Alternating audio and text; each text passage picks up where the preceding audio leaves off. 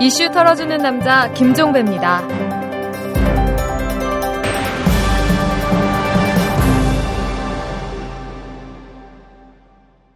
1월 31일 화요일에 전해드리는 이탈남입니다. 뭐 최시중 전 방송통신위원장 자리에서 물러나기로 했는데도 여전히 뉴스의 중심에 서 있습니다. 뭐 물론 좋은 뉴스는 아닙니다. 이 최시중 전 위원장이 2008년 추석 직전에 한나라당 친이계 의원 3명에게 각각 500만 원, 1000만 원, 2천만 원을 돌렸다라는 증언이 나왔습니다. 최시중 전 위원장으로부터 2천만 원을 받았다가 곧장 돌려준 한 친이계 의원의 주장인데요. 다른 소식도 있습니다. 최시중 위원장의 양아들인 정용욱 정책보좌역이 2009년 미디어법 날치기 직후에 국회 문화체육관광방송통신위원회 소속 의원에게 해외 출장 갈 때 쓰라면서 500만 원을 돌린 적이 있다라는 증언도 나온 바가 있었는데요. 최시중 위원장이 왜 이런 돈을 돌렸는지도 궁금하지만 그보다 더 궁금한 게 따로 있습니다. 돈의 출처입니다. 친이계 의원들에게 돈을 돌렸다고 증언한 의원의 말이 눈길을 끄는데요. 최시중 위원장이 이미 당선 축하금을 받고 다니는 것 같은 느낌을 받았다. 이렇게 전했습니다. 만약 이 말이 사실이라면 문제는 심각해집니다. 당선 축하금, 구악의 상징 아니겠습니까? 게다가 이 축하금을 최시중 위원장만 받았을까 하는 이런 의문도 자연스럽게 꼬리를 뭅니다. 탈탈 털어야 하는 과제가 하나 더 불거진 셈인데요. 자, 나중에 이것을 털 수 있을지 저희도 한번 가늠해 보도록 하겠습니다. 자, 털기 전 뉴스로 시작합니다. 이명박 대통령이 오늘 오전에 열린 국무회의에서 기업들을 너무 위축시키면 투자와 고용을 줄일 수 있다. 이렇게 밝히면서 요즘 정치 환경이 기업들을 너무 위축되도록 만들고 있으며 이렇게 하는 것은 결코 국민들에게 도움이 되지 않는다. 이렇게 강조를 했다고 합니다. 청와대 관계자는 이에 대해서 고쳐야 할 것은 고쳐야 하지만 기업들의 정상적인 활동을 위축시켜서도 안 된다라는 취지다. 이렇게 설명을 했다고 하는데요. 글쎄요. 대기업이 언제 위축된 적이 있었나요? 뭐 터지기 일보 직전까지 배만 팽창시켜 온 게 어제 일이 아닌가 싶습니다. 이탈남에서 어제 먹튀 론스타에 대해서 탈탈 털어드렸죠. 오늘 이 론스타 관련 대법원 판결이 하나 있었는데요. 어, 론스타가 주식회사 스타타워 지분을 팔아얻은 차익에 부과한 양도소득세를 취소하라라는 대법원의 확정 판결이 나왔습니다. 하지만 외국 법인의 법인세가 아닌 소득세를 부과한 것은 잘못이라는 취지여서 세무당국이 법인세를 부과할 여지는 남겨뒀다고 하는데요. 소득세든 법인세든 그건 세 발의 피입니다. 외환은행 매각 대금 3조 원 넘는 돈 이걸 회수해야 하지 않겠습니까? 한나라당이 4.11 총선 공천을 책임질 공직자 후보 추천위원장에 어, 정홍원 변호사를 임명을 했습니다. 검사 출신 인사인 정홍원 변호사는 법무연수원장과 중앙선거관리위원회 상임위원, 대한법률구조공단 이사장 등을 역임을 했고요. 정 위원장과 함께 공추위를 이끌 부위원장에는 정종섭 서울대 법대학장이 임명됐습니다. 그동안의 한나라당 내부는 몸풀기였고 이제 본 라운드가 시작되는 것 같습니다. 민주통합당 예비경선 금품 살포 의혹을 수사하고 있는 서울중앙지검 공안 일부가 오늘 오전에 민주통합당 부천 원미갑 예비 후보인 김모 씨의 선거 사무실을 전격 압수수색을 했습니다. 검찰은 김 씨가 지난달 26일 예비 경선이 치러진 서울 양재동 교육문화회관에서 돈봉투로 의심되는 물건을 경선 유권자인 일부 중앙위원에게 건넨 바로 그 인물인 것으로 보고 관련 증거를 찾기 위해서 압수수색을 실시를 했다고 하는데요. 어, 검찰이 터는데 민주당은 뭐 하고 있는지 모르겠습니다. 자진해서 먼저 털어야 하는 것 민주통합당의 도리 아닌가 싶습니다. 지금까지 털기전 뉴스였습니다.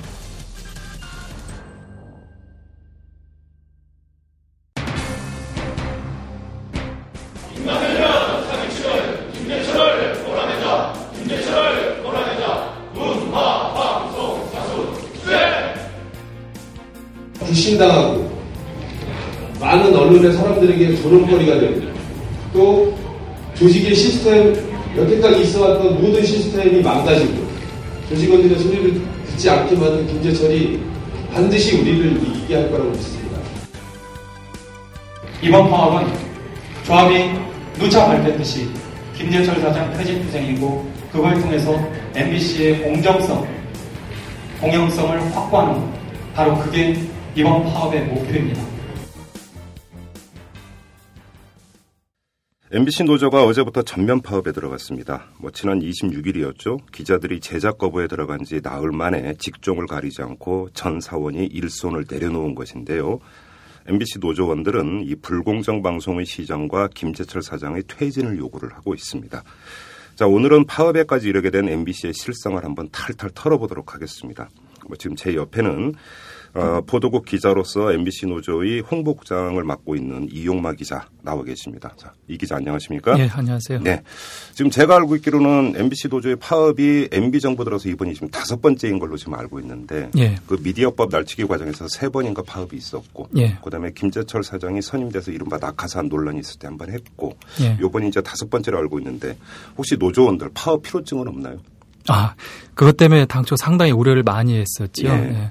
그 작년에도 파업을 한 차례 준비하지 않았습니까? 저희가? 예, 예. 그때 단체 예. 교섭 하고 예, 그랬는데. 단체 협약을 회사에서 일방적으로 해지해서 음. 어, 작년 9월에 파업을 준비했었는데 그때도 우려를 많이 했어요. 그 네. 전해에 39일 파업을 한 상태였기 때문에 음. 그런데도 불구하고 작년에도 상당히 높은 그 찬성률로 이 네. 파업안을 가결시켜줬고요. 예. 이번에도 어, 생각보다 많은 음. 저희 기대 이상입니다, 사실. 음. 그리고 뭐 어제 첫날 파업 집회를 가졌는데요. 재작년 그 김재철 사장이 처음 낙하산 사장으로 예, 예. 투입되었을 때 예. 그때 첫날 가졌던 집회에 이 참석자보다 더 많은 사람들이. 어, 파업에 참여한 것으로 지금 확인이 어, 됐습니다. 그러면 김재철 사장 체제 동안 쌓이고 쌓인 게 이번에 이제 그 표출된다 이렇게도 해석을 할 수 있겠네요. 아, 예, 충분하죠. 예. 어, 그래요. 자, 지금 이제 그 노조가 파업에까지 이르게 됐던 가장 핵심적인 문제는 이제 MBC의 어떤 공정성이 훼손되고 있지 않는가라고 하는 이제 문제 의식에서 시작이 된 거고 사실 네. 그 끝도 바로 이제 공정성 회복인 것 같은데 예. 관련해서 제가 좀 약간 듣기 거북살스러울지 모르겠지만 이런 질문부터 드리겠습니다. 시중에서 MBC를 두고 M빙신이다. 이렇게 표현하는 사람들이 있어요. 혹시 예. 들어보셨어요? 네, 들어봤습니다. 예. 어떤 느낌이 드십니까? 그런 표현을 들으면. 사실은 뭐 이 얘기가 나온 게 뭐 하루 이틀 된 얘기가 아니에요. 예. 작년에 그 한진 중공업 한참 사태 때요. 네네. 예, 희망버스 타고 그 부산에 갔었는데 야. 일가족을 한번 우연히 만났어요. 아, 그, 그때는 이제 취재하시러 가셨던 건가요? 아, 아니 저희는 노조, 저는 이제 노조 집행부니까 집행부로서. 예, 예, 예. 집행부로서 그 행사에 참여를 하려고 갔었는데 음. 이제 우연히 만났던 일가족 예. 뭐 자칭 뭐 자기들은 이제 이 정부 들어와서 이제 진보 가족이라고 하더라고요. 어허. 그러면서 이제 MBC에서 왔다라고 하니까 뭐 이 얘기 저 얘기 하다가 하는 얘기가 어, 요즘은 저 마봉춘보다 시방새가 낫다. 예. 아이고, 참. 저희로서 참 뭐 할 말이 없죠. 예, 음. 일단은 그 그런 조롱 섞인 약간 예. 예, 그런 비난들에 대해서 뭐 자업자득이기 때문에 할 말은 음, 없는 거고요. 음, 음. 예, 그러기 위해서 또 이번 파업 열심히 해서 반드시 이겨야 되겠죠. 그래요. 뭐 지금 뭐 그 약간 듣기 거북살스러운 표현까지 제가 동원은 했습니다만 국민들은 사실 MBC를 보면서 상당히 많이 안타까워하고 있습니다. 예, 그러니까 진짜 국민의 방송이라고 이제 지칭되던 방송이 공정성이 많이 훼손되고 있다. 이런 이제 그 문제의식을 국민들이 많이 갖고 있는데 자, 요 점을 좀 하나하나 좀 살펴봤으면 좋겠어요. 이용마 국장께서는 지금 이제 보도국 기자이시기도 하고 예. 그러니까 보도 부문부터 한번 짚어봤으면 좋겠는데 어느 정도로까지 이 공정 보도가 훼손이 되고 있었던 겁니까? 어느 정도로까지요? 예. 아, 글쎄 그 뭐 좀 사례를 말씀을 하신다면 예, 어떤 게 있을 수가 사례를 있을까요? 말씀한다면 되게 많죠. 네. 일단은 그 본격적으로 그 공정성이 훼손되기 시작한 것이 사실은 이제 오- 작년부터라고 보면 될 것 같습니다. 이제 그 전에도 물론 이제 공정성이 훼손되는 사례들이 있었지만 그렇게 눈에 띄는 예민한 사례들은 그다지 많지를 않았거든요. 예. 하지만 작년에부터 이 예민한 사례, 예를 들어 뭐 작년 4월 27일 이제 재보궐 선거가 있었고요. 그렇죠. 그 당시에 이제 강원도지사 선거를 두고서 예. 그 당시 엄기영 전 MBC 예, 사장과 예, 예. 뭐 최문순 전 MBC 사장 예. 둘이 격돌을 했는데요. 그 당시 엄기영 후보 측에서 이 불법 선거 운동이 적발됐잖아요. 그 전화 돌리고 했던 게 있었죠. 예, 예. 그 부분에 대해서 보도를 하면서 그 야당 측의 어떤 비리 의혹으로 제기한 부분들을 함께 이렇게 보도해서 균형을 맞춘답시고 나란히 보도를 한 적이 있어요. 물타기 물타기를 한 거죠. 그렇죠. 물타기 보도죠. 음. 네, 대표적으로 이제 그 보도부터 어떻게 보면 시작된다고 볼 수 있을 것 같습니다. 네. 어, 그래서 어 뭐 국토부 장관이라든지 뭐 환경부 장관 이런 그 국무위원 인사청문회 예. 뭐 그런 당시에 저희 같은 경우에는 항상 기존에는 인사청문을 하게 되면 기존 국무위원에 대한 어떤 검증을 하지 않습니까? 예. 언론에서 사전에 혹시 이 사람이 무슨 병역비리라든지 뭐 재산세 탈루혹이라든지 음. 뭐 이런 부분들에 대해서 검증을 하고 또 그런 부분들에 대해서 이제 정치권이나 야당이나 이런 데서 시민사회에서도 마찬가지로 제기를 하고요. 예. 그래서 저희 같은 경우는 거기에 대한 보도를 전혀 하지 않습니다. 어허. 예. 그러니까 쉽게 말해서 이제 보도를 해서 왜곡을 하는 경우도 있지만 네. 이 경우처럼 아예 보도를 안 하는 경우가 있죠. 예. 예. 뭐 4대강의 어떤 문제점 보도를 하지 않습니다. 음. 예. 그리고 그 이제 노골적으로 이런 어떤 통제가 드러났던 것 중에 하나가 KBS 도청 의혹 보도 문제입니다. 어, 그때 큰 사건이었죠. 예. 예. 그 당시 KBS에서 이제 수신료 문제로 예, 민주당 예. 최고위원회를 도청한 의혹이 제기되었는데 네. 어, 나중에 이 부분은 그 김재철 사장 본인이 직접 저희에게 밝힌 바 있습니다. 자기가 지시를 했노라고. 보도하지 말라고. 어, 보도하지 말라고는 한 것은 아니고 예. 음, 신경을 써라. 결국 그게 같은 얘기죠. 예. 왜요? 그 당시 이제 주저, 저희들한테 됐던 이제 변명은 그렇습니다. 그 올림픽이라든지 뭐 그 월드컵이라든지 여러 가지 중계 문제가 있는데 네. 어, 그 중계권 문제를 둘러싸고서 SBS와 KBS가 둘이 연합해서 MBC를 왕따시키려고 한다. 어허. 그래서 그 중계권을 우리가 따야 된다. 그러려면은 KBS와 쉽게 말해서 좀 친해야 된다. 그래요? 예, 그런 논리를 내세우면서 어, 그 당시에 보도 본부장에게 음. 음, KBS 도청욱 보도 문제 신경을 써라. 라고 본인이 지시를 했다라고 저희들에게 직접 밝혔습니다. MBC가 중계권 경영 문제 때문에 국민의 알 권리는 대충 그 퉁치고 넘어가도 된다라는 발상이잖아요, 지금. 그렇죠. 네. 그리고 사실 이 중계권 문제라는 게 뭐 보도 문제에 있어서 우리가 서로 뭐 봐주기 보도한다라고 해서 이게 해결되고 그런 문제는 전혀 또. 아니거든요. 예, 이건 예. 별개의 문제입니다, 전혀. 예. 예. 그러니까 사실은 그건 핑계거리밖에 안 됐다고도 볼 수 있는 거죠. 그렇죠. 예. 근데 노조가 밝힌 걸 보면 지금 뭐 SBS나 KBS에서는 리포터가 된 건데 MBC에서 리포터가 안 된 게 뭐 스무 건이 남는다 이런 지금 밝힌 예. 것도 있어요. 예. 예를 들면 어떤 게 있습니까? 예를 들면 가장 최근의 사례로서는 김문수 도지사가 왜 119 상황실에 119, 전화를 그 했잖아요. 유명했던 전화 통화 사건. 예. 예, 예. SBS에서 2분 반 정도 리포트를 했습니다. 저 그때 봤습니다. 그 예, 뉴스. 예. 예. 예. 그 생생하게 당시 그 119그 예. 대원과 통화 통화한 내용 다 틀어줬거든요. 예, 다 틀어줬죠. 예, 예. 저희도 그 내용 다 확보를 했습니다. 후배들이. 음흠. 아래 후배 기자들이 확보를 해서 예. 당연히 부장에게 담당 부장에게 이거 리포트 해야 되지 않습니까? 제시를 했죠. 예. 묵살됐습니다. 그래요. 이, 예. 이유가 뭐였습니까? 이유는 간단해요. 담당 부장이 자기가 들어보고 판단을 해보니까 이건 김문수 도지사 얘기가 무조건 옳다. 119 상황 대원이 전화를 잘못 받았다라는 거죠. 어허, 그래요. 예. 그러니까 쉽게 말해서 그 MBC에서 20년 정도 부, 이 기자 생활을 했다는 부장이 네.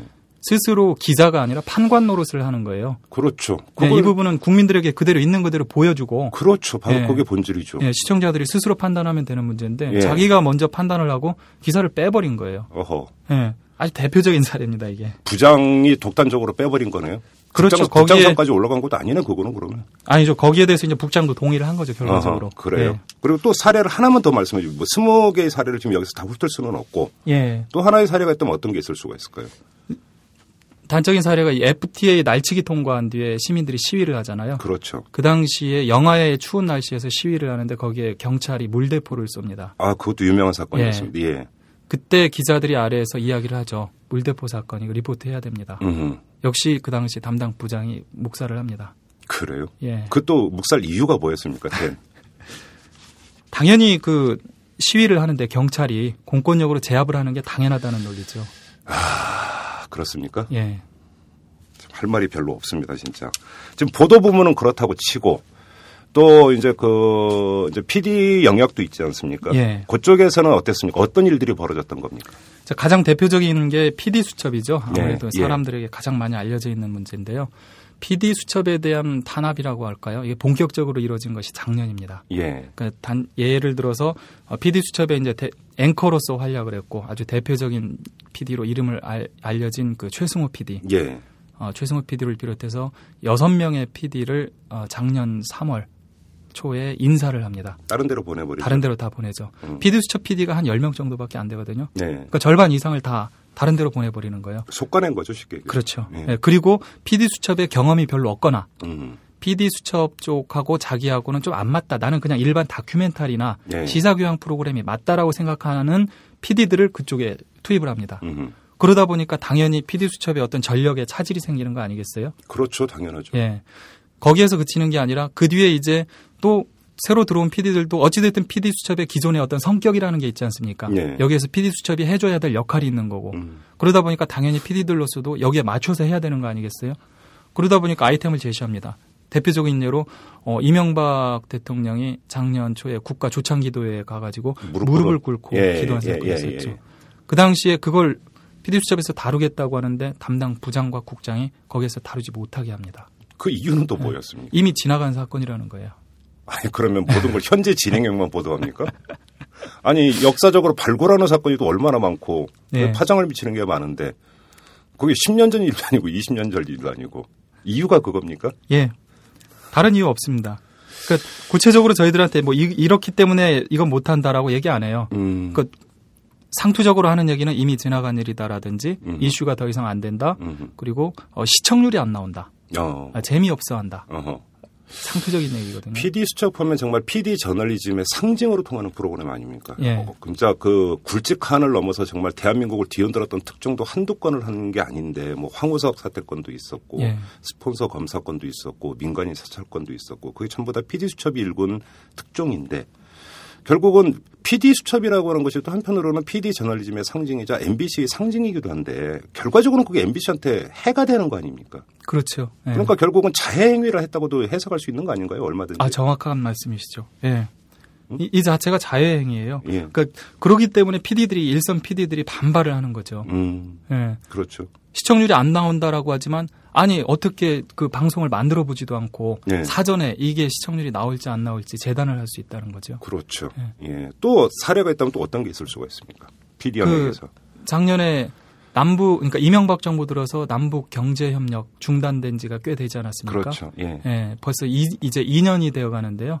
작년에 1년이 되었을 때 PD 수첩에서 그걸 한번 다뤄보겠다고 합니다. 어. 예, 2000년 남북 정상회담 이후에 남북 경제 협력이 생각보다 상당히 많이 음. 발전이 됐습니다. 예, 예. 그러다 보니까 남북 경제 협력 문제로 쉽게 말해서 먹고 사는 음. 일반 중소기업이나 서민들도 상당히 많습니다. 네. 예, 예를 들어 뭐 그 서해안에서 잡은 어떤 수산물이나 이런 것들 북한에 수출을 하고, 음. 예, 북한에서 또 여러 가지 임가공 물품들 내지는 그 1차 재료들 예. 이쪽으로 수입을 예, 해와가지고 예. 저희가 여러 가지 공급을 하고 있는데요. 한번 다뤄보겠다라고 했죠. 예. 그랬더니 그 당시에 그 부분에 대해서 담당을 했던 PD 그리고 어, 그 아이템을 다루지 못하게 한 PD 전부 다 인사로 쫓아냈죠. 그래요? 예, 그게 바로 이제 이우한 한학수 두 PD가 음. 그 당시에 이 시사 교양 PD들이 전혀 일하지 않는 무슨 드라미아단 뭐 드라미아 사업단이에요. MBC 그 드라미아 사업단이 뭡니까? 예, 일종의 이제 드람 드라마 세트 관리하고 예, 에? 드라마 촬영을 위한 세트 관리하는 그런 데예요. 그런 데로 보냈습니까? 예, 그런 대로 인사 발령 내고. 한학수 PD하면 황우석 특종을 일궈낸 아주 아주 대표적인 PD인데 예. 그 PD를 거기로 보냈다고요? 예, 한학수 PD 같은 경우에는 이제 그 경인지사라고 예, 제- 예, 예, 예. 수도권에 뭐저 성남, 뭐 수원, 음. 의정부, 예, 일산 이런 곳에 저희 지사가 있거든요. 예. 예, 그쪽으로 발령을 냅니다. 결국 그러면 이제 그것이 그 방송이라고 또 결국 사람이 만드는 거고 사람의 창의력과 열성이 결국은 프로그램 경쟁력으로 나오는 건데 예. 결국은 스스로 경쟁력을 떨어뜨려 버리는 거 아닙니까? 그렇죠. 실제로 그 저희가 이 시청률을 조사를 해 보니까 예. 작년에 그 작년 3월 그 대대적인 인사 이후에 PD 수첩 시청률을 보면은 그 전 한 해와 음. 비교했을 때 한 30% 정도가 빠집니다. 시청률. 그 정도로 빠졌습니까? 예. 아, 지금 제가 정확한 수치가 기억이 안, 나지 않는데 음. 예를 들어서 기존에 그 시청률이 한 10% 나왔다. 예. 재작년에 10% 정도 나왔다라고 음. 보면 작년에는 한 77%, 예. 이 정도로 한 30% 정도의 예. 시청률 삭감 효과가 나타나요. 그래요. 예. 그런데 이제 잘 모르는 사람들은 이런 얘기를 할 수가 있습니다. 아니 아무리 그 상부의 지시에서 이렇게 커트를 하고 하라, 이런다 하더라도 당신들은 기자고 PD 아니냐. 그리고 언론사는 다른 어떤 회사 조직보다 조금 좀 열려 있는 공간 아니겠느냐. 그럼 받아라. 관철시킬 수도 있지 않느냐. 왜 일상 투쟁을 안 하느냐. 이런 얘기를 하는 분들이 있거든요. 거기 예. 이- 이거에 대해서 어떻게 답변을 해주시겠어요? 어, 거기에 대해서는 참 할 말이 없는데요. 네. 일단 뭐 그럼에도 불구하고 말씀은 또 드려야 될 것 같고 한 두 가지 측면이 있는 것 같아요. 음. 어, 첫 번째로는 기자나 PD들의 저항 정신이 많이 떨어졌다. 어. 네, 그 부분은 어느 정도 좀 인정할 부분은 인정해야 될 것 같아요. 예.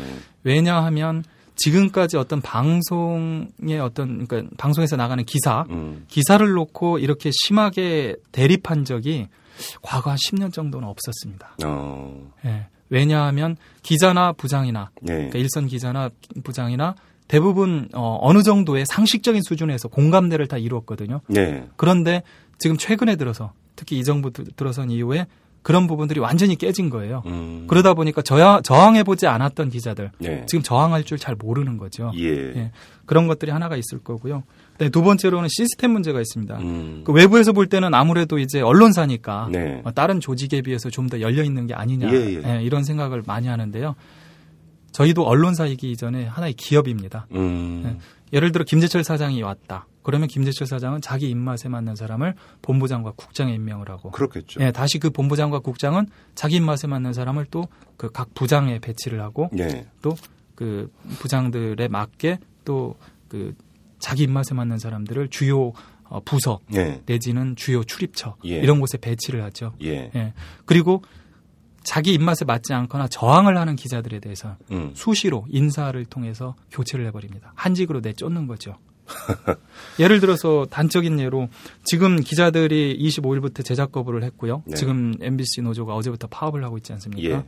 어, 지금 보도국 기자, 예. 보도국 기자 중에 일선에서 제작을 하고 있는 기자들이 일부 있습니다. 파업에 참여하지 않고 예. 어, 부장과 어, 데스크 음.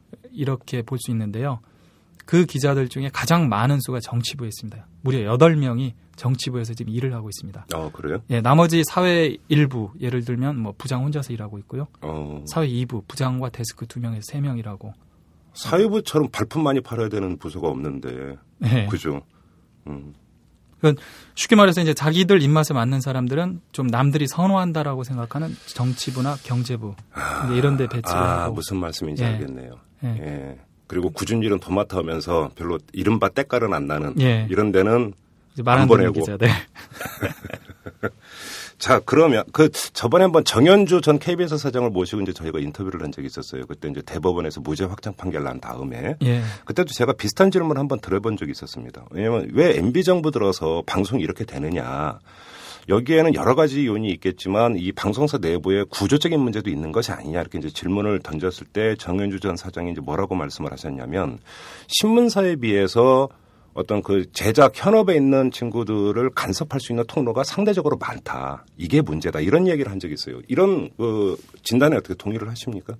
지금 방금 제가 말씀드린 그 바로 그 점이죠. 예. 그러니까 인사성으로 할 수 있고 그다음에 기사를 가져오면 어차피 데스크나 부장이 gatekeeping 기능을 하거든요. 네. 예, 그 과정에서 얼마든지 기사를 뜯어 고칠 수 있습니다. 그렇죠. 예를 들어 신문사 기자 같은 경우에는 일단 기사량이 많잖아요. 그렇죠. 예, 기사량이 많기 때문에 자기가 부장이 예를 들어 데스크를 볼 때 그 기사량, 그러니까 많은 기사를 마음에 안 들면 아예 들어내버리거나 음. 아니면 고쳐야 되는데 처음부터 끝까지 다 고치려면 너무 많은 시간이 걸려요. 그렇죠. 반면에 방송 기사는 대단히 짧습니다. 예. 1분 20초짜리다 보니까 예. 기사 하나 데스크 수정하는데 그렇게 많은 시간이 필요하지 않아요. 그렇죠. 완전히 뜯어 고칠 수도 있습니다. 음. 기자가 쉽게 말해서 부장이 완전히 뜯어 고쳐놓은 기사를 그냥 기자가 대동만 하는 경우도 많아요. 그러니까 아까 이제 말씀하셨던 그, 그 재보선 때 그 엄경 당시 후보의 어떤 이제 사건에 대해서 물타기를 했다 이제 했는데 그럼 네. 애초에 취재 기자가 출고했던 기사는 그런 게 아니었다라는 거잖아요. 데스크가 그렇죠. 그렇게 바꿔버렸다라는 예. 거고. 근데 그 취재 기자가 또 그걸 읽을 수밖에 없고 리포트를 예, 해야 되니까. 예.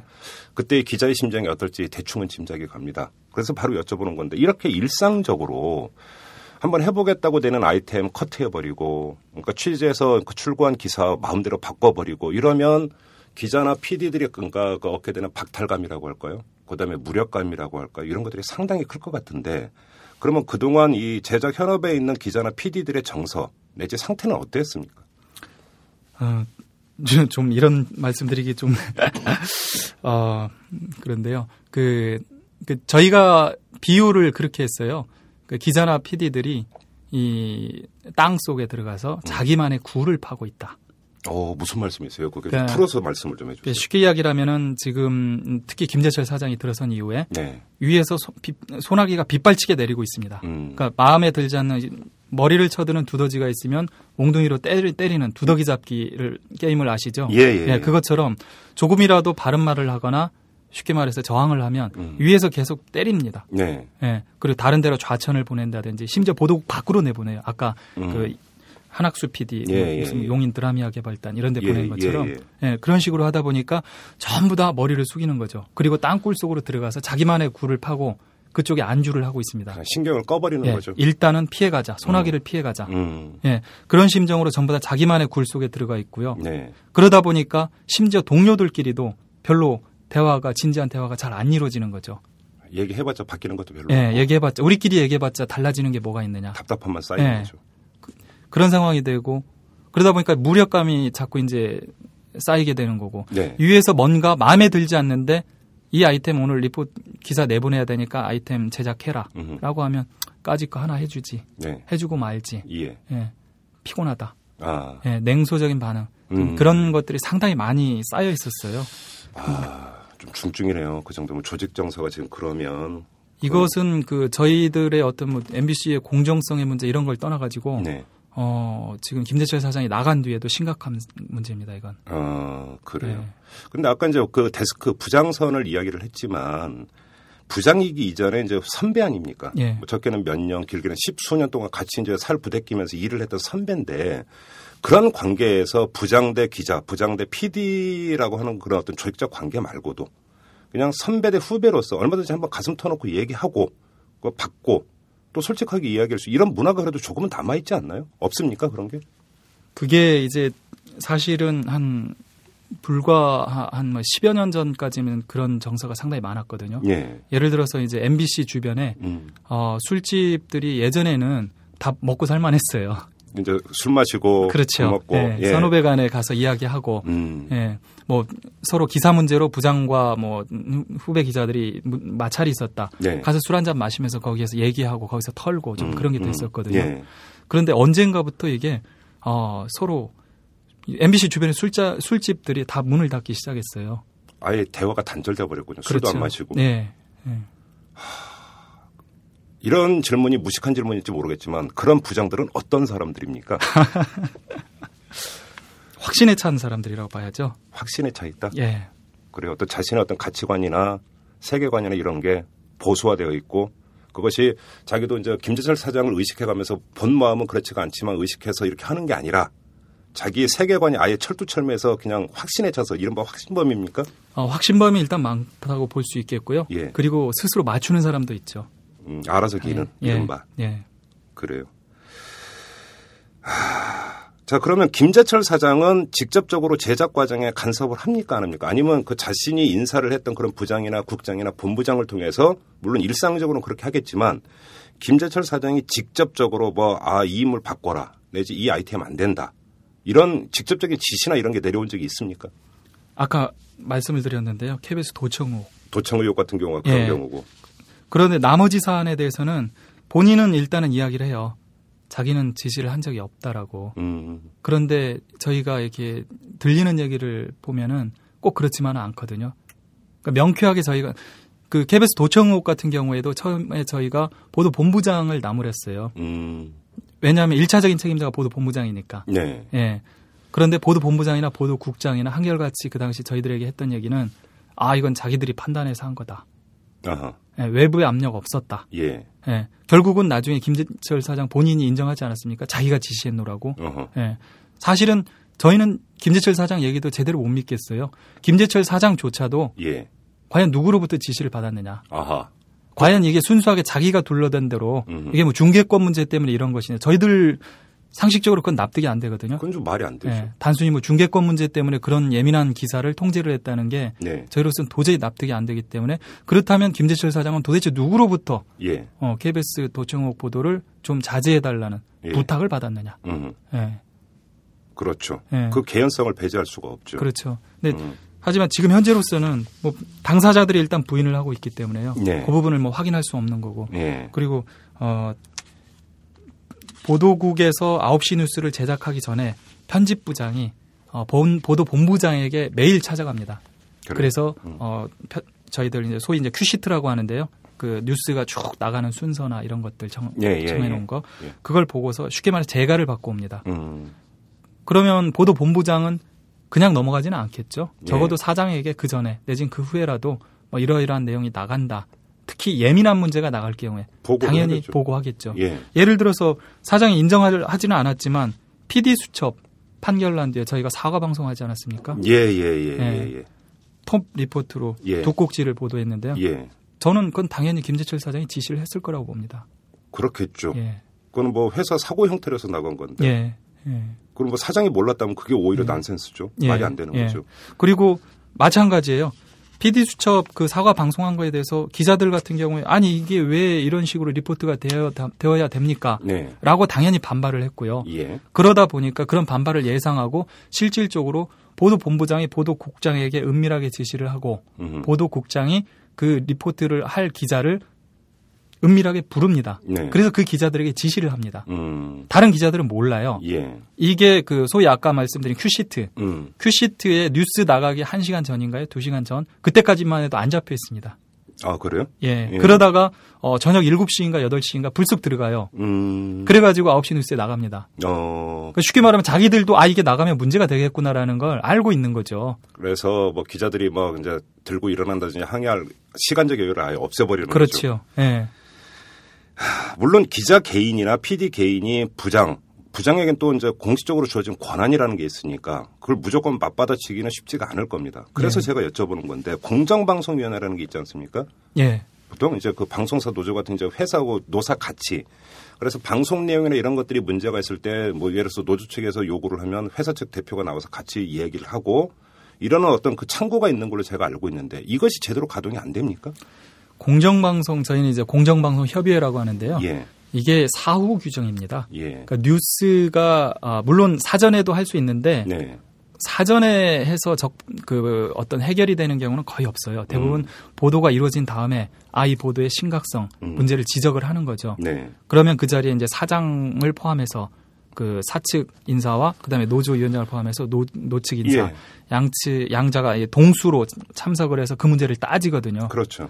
법적으로 돼 있어요. 저희 단체 협약 그 이 문제 때문에 저희가 작년에 그 단, 회사에서 단체 협약을 해지를 했고 음. 이 문제 때문에 저희가 파업 준비를 하고 그랬던 겁니다. 예, 그런데 결과적으로 작년에 단체 협약이 만들어졌잖아요. 네, 1차 단체 협약은 사장이 어, 형식적으로 참석을 합니다. 예, 그리고 어, 자기들이 문제 있었다라고 인정을 합니다. 음, 2차 단체 협, 이 공방협을 하게 되면 저희가 요구하는 인사들에 대해서 문책, 쉽게 말해서 보직을 변경하게 돼 있어요.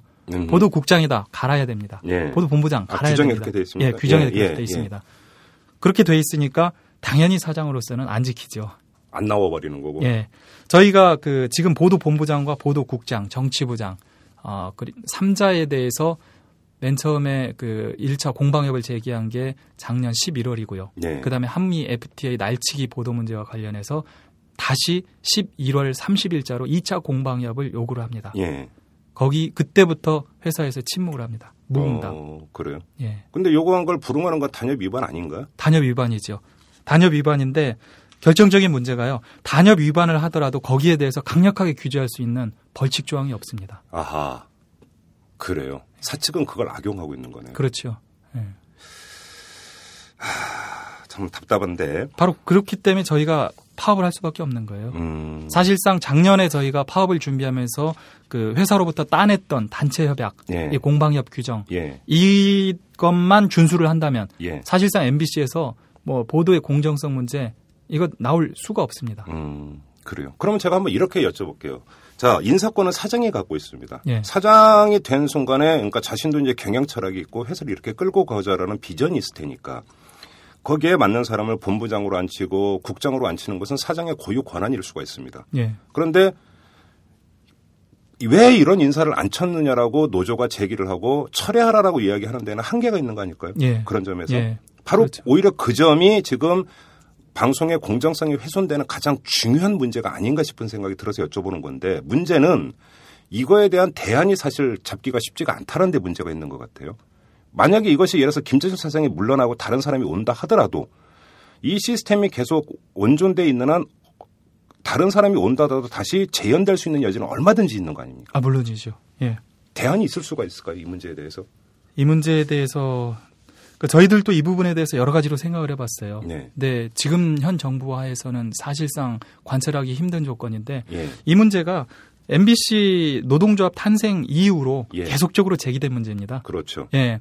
그 88년도에 아 87년도에 저희 노동조합이 창립이 되고요. 네. 88년도에 첫 파업을 하는데 음. 그때부터 제기되었던 게 예를 들어 뉴스의 공정성 문제. 네. 그래서 국장 직선으로 하자. 아하. 국장 직선제. 아, 사장이 그냥 내리 찍는 게 아니라 예. 누구를 앉히는 게 아니라 예, 아래에서 예, 예, 선출에 의해서 국장을 뽑자. 예. 국장 직선제 얘기가 나오고 그리고 국장 임명 동의제 얘기가 나옵니다. 예. 예, 국장을 최소한 어, 아래에서 이렇게 뽑지는 못하더라도 사장이 위에서 지명을 하더라도 음. 거기에 대해서 우리가 야 이 사람은 공정방송과는 너무 거리가 멀다. 예. 거기에 대해서 최소한의 비토권을 달라. 예. 이런 거죠. 그리고 또 중간 평가제도 있고. 예, 중간 평가제도 있고요. 그 뭐 지금 그 새 제도가 이제 시행되고 있는 언론사도 여럿 있습니다, 예, 사실. 예. 근데 왜 그게 관철이 안 됐나요?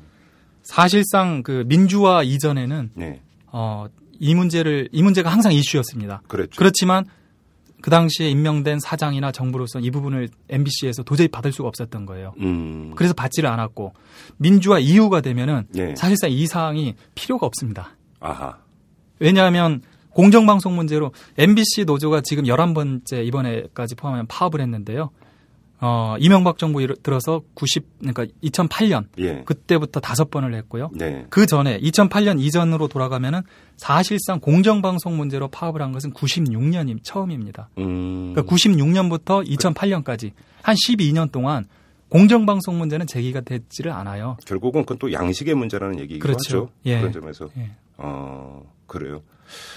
자, 그러면 이제 문제의 본질은 김재철 사장의 양식의 문제로 이제 결국은 귀착이 되는 것 같은데 김재철 사장 퇴진할 것 같지가 않습니다. 지금 보도를 보면. 예.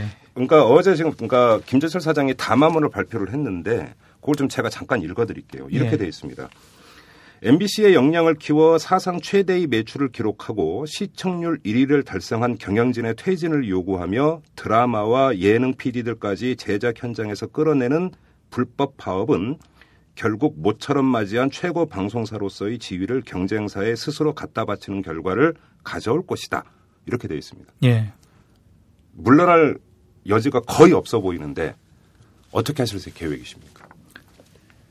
아, 방금 그 담화문 내용을 읽어보면은요. 예, 공영방송 사장으로서 낸 담화문인지 네, 아니면 그 그냥 일반 기업체 사기업 사장, 사장. 예, 사기업 사장으로서 낸 담화문인지 음, 좀 의구심이 일단 들고요. 네, MBC 노동조합이 조금 전에 제가 말씀드렸죠. 88년 첫 파업 이후로 96년까지 어, 다섯 번 정도 파업을 합니다. 네. 네 번 파업을 하죠. 네 번 파업을 하는데 그 당시 이슈는 어, 보도의 공정성 문제였습니다. 음, 항상 공정 보도 문제였고요. 네, 그래서 네 번의 파업 기간 동안에 세 명의 사장이 물러납니다.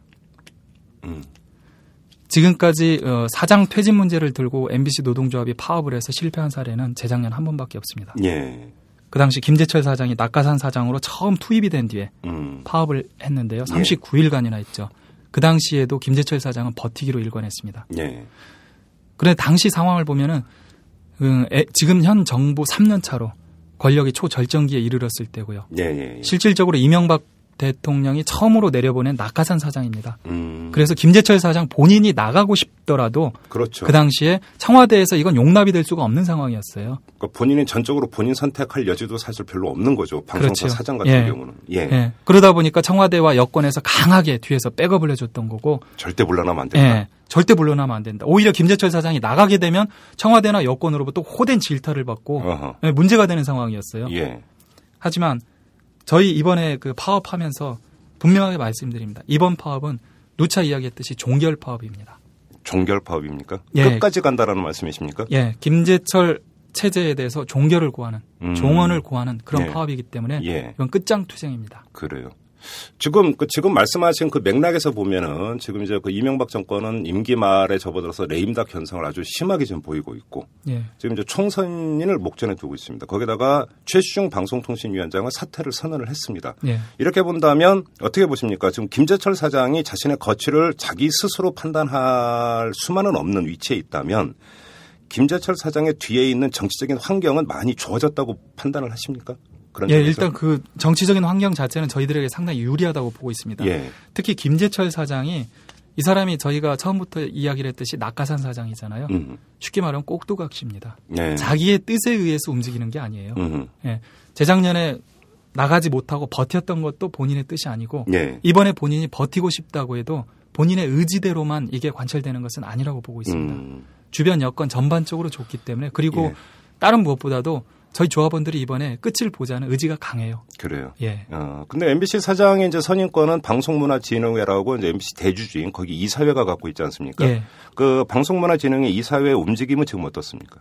방송문화진흥회 이사회 지금 그쪽 이, 2월 1일 내일이죠. 예. 어, 내일 그 김재철 사장이 작년 한 해 경영 성과 이런 것들을 포함을 해서 업무 보고를 하게 하기로 지금 예정이 돼 있습니다. 네. 방문진에서도 이 문제에 대해서 굉장히 초미의 관심을 두고 있을 텐데요. 예. 일단은 그 야당 측의 어떤 몫으로 선임된 이사분들 굉장히 음. 들썩들썩하죠. 음. 예. 지금 기자들이 제작 거부를 하고 노동조합이 총파업을 하는 상황에 예. 아니 사장은 지금 패션쇼 행사를 한다고 일본을 일본 가고. 예. 예, 또 드라마 제작 발표회 한다고 출근을 하지 않고 네. 오늘도 원래 아침 10시에 신입 사원들에게 어, 사령장을 주기로 예정이 돼 있었습니다. 아. 그런데 노동조합에서 그 김재철 사장이 오니까 맞이하는 행사를 좀 준비를 했더니 출근을 거부해 버렸습니다. 안 나왔습니까? 예, 오늘 안 나왔습니다. 그렇습니까? 예, 이런 상황이다 보니까 도저히 이런 사람으로 어떻게 되느냐 음. 얘기가 안 된다. 음. 아니 MBC가 일단 방송사 뭐 다른 걸 다 떠나서 언론사 아닙니까? 예. 언론사라면 일단 뉴스나 보도 프로그램 이런 부분들에 대해서는 일단 가장 최우선적으로 네. 수호를 해야죠. 예. 근데 거기에 대해서 뜻이 없는 거예요. 어. 그럼 우리 이영마 기자께서 보시기에 MBC를 거쳐가신 사장님이 많습니다. 예. 여러 명 계시는데 그런 분들하고 비교를 할 때 김재철 사장은 이런 사람이다 만약에 규정을 내린다면 어떻게 규정을 내리시겠습니까? 너무 어려운 질문인가요? 글쎄요. 저는 김재철 사장에 대해서 그 나름 그래도 그 작년에 이 파업을 준비하면서 예. 노사 협상을 하지 않았습니까? 예. 그 과정에 몇 차례 참석을 하면서 어, MBC 내에서 그나마 그 김재철 사장을 가장 가까운 거리에서 만난 사람 네. 그리고 대화를 그나마 오랫동안 한 사람 예. 중에 하나라고 생각을 해요. 예. 그러면서 제가 내린 판단은 하나입니다.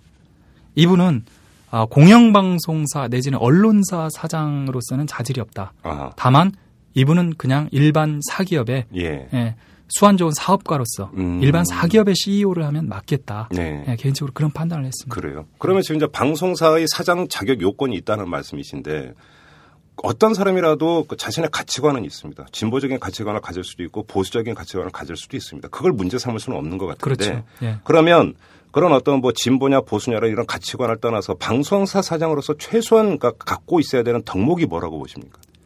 가장 중요한 것은 보도의 공정성 문제죠. 예. 적어도 경영 행위와 예. 일반적인 경영 행위와 어떤 보도의 문제 이건 분리를 해야죠. 네. 단적인 예로 아까 KBS 도청욱 보도 통제한 경우에 무슨 중계권 문제를 가지고 보도 통제를 하지 않습니까? 예. 이건 다른 문제죠. 음흠. 경영과 일반 경영과 그리고 보도는 다른 문제입니다. 네. 사장이 일반적인 경영 행위는 얼마든지 할 수 있습니다. 예. 저희는 그 부분에 대해서 왈가왈부할 자격도 없고요. 네. 그럴 생각도 없습니다. 예. 다만 자기가 보도 본부장이나 국장을 임명을 했다라고 하면 음흠. 그 사람에게 최단의 전권을 줘야죠. 네. 그리고 최 물론 그 전에 보도 본부장이나 국장을 임명을 할때 예. 공정성을 나름 최소한 음. 최소한의 공정성을 담보할 수 있는 인사를 임명을 해야죠. 네. 단순히 청와대와 어떤 연줄이 있다. 아하. 정부 여당과 굉장히 친분이 있다. 예. 이런 이유로 임명을 할 경우에 보도가 어떻게 파행으로 이루어질지는 지금 뻔한 거 아니겠습니까? 그렇겠죠. 예. 음, 그래요.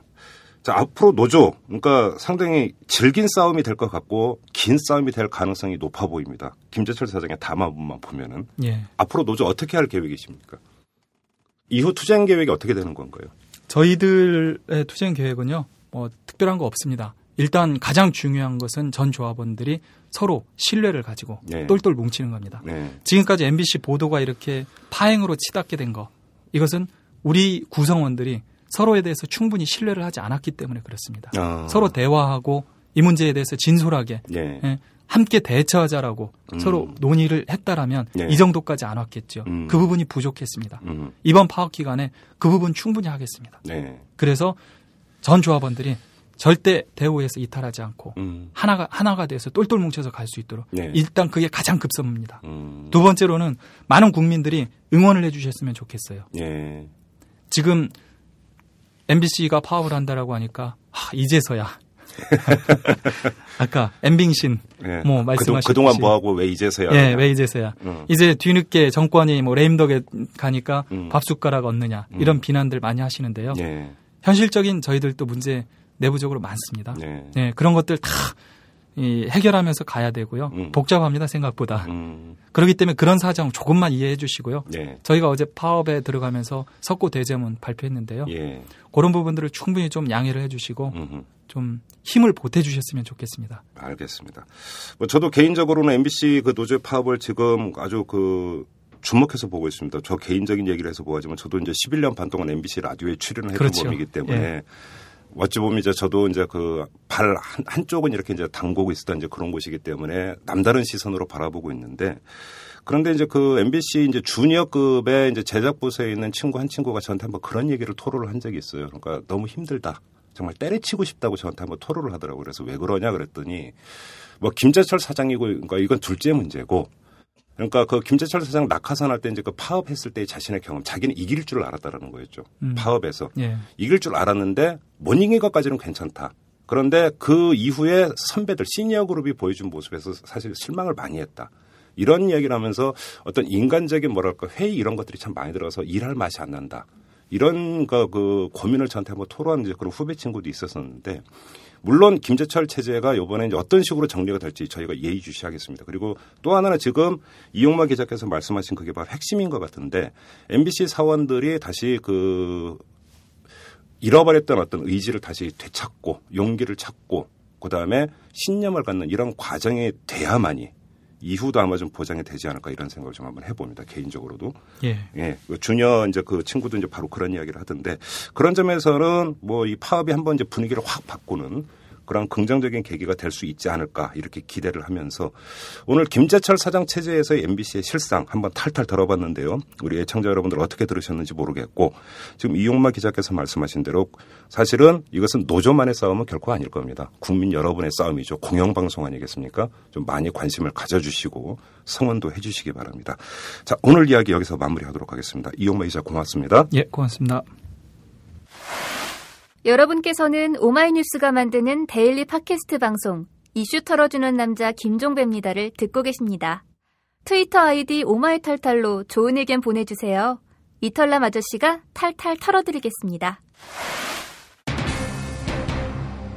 방송은 자식과 같지 않을까 하는 생각을 합니다. 미우나 고우나 보듬고 격려해야 하는 자식 말이죠.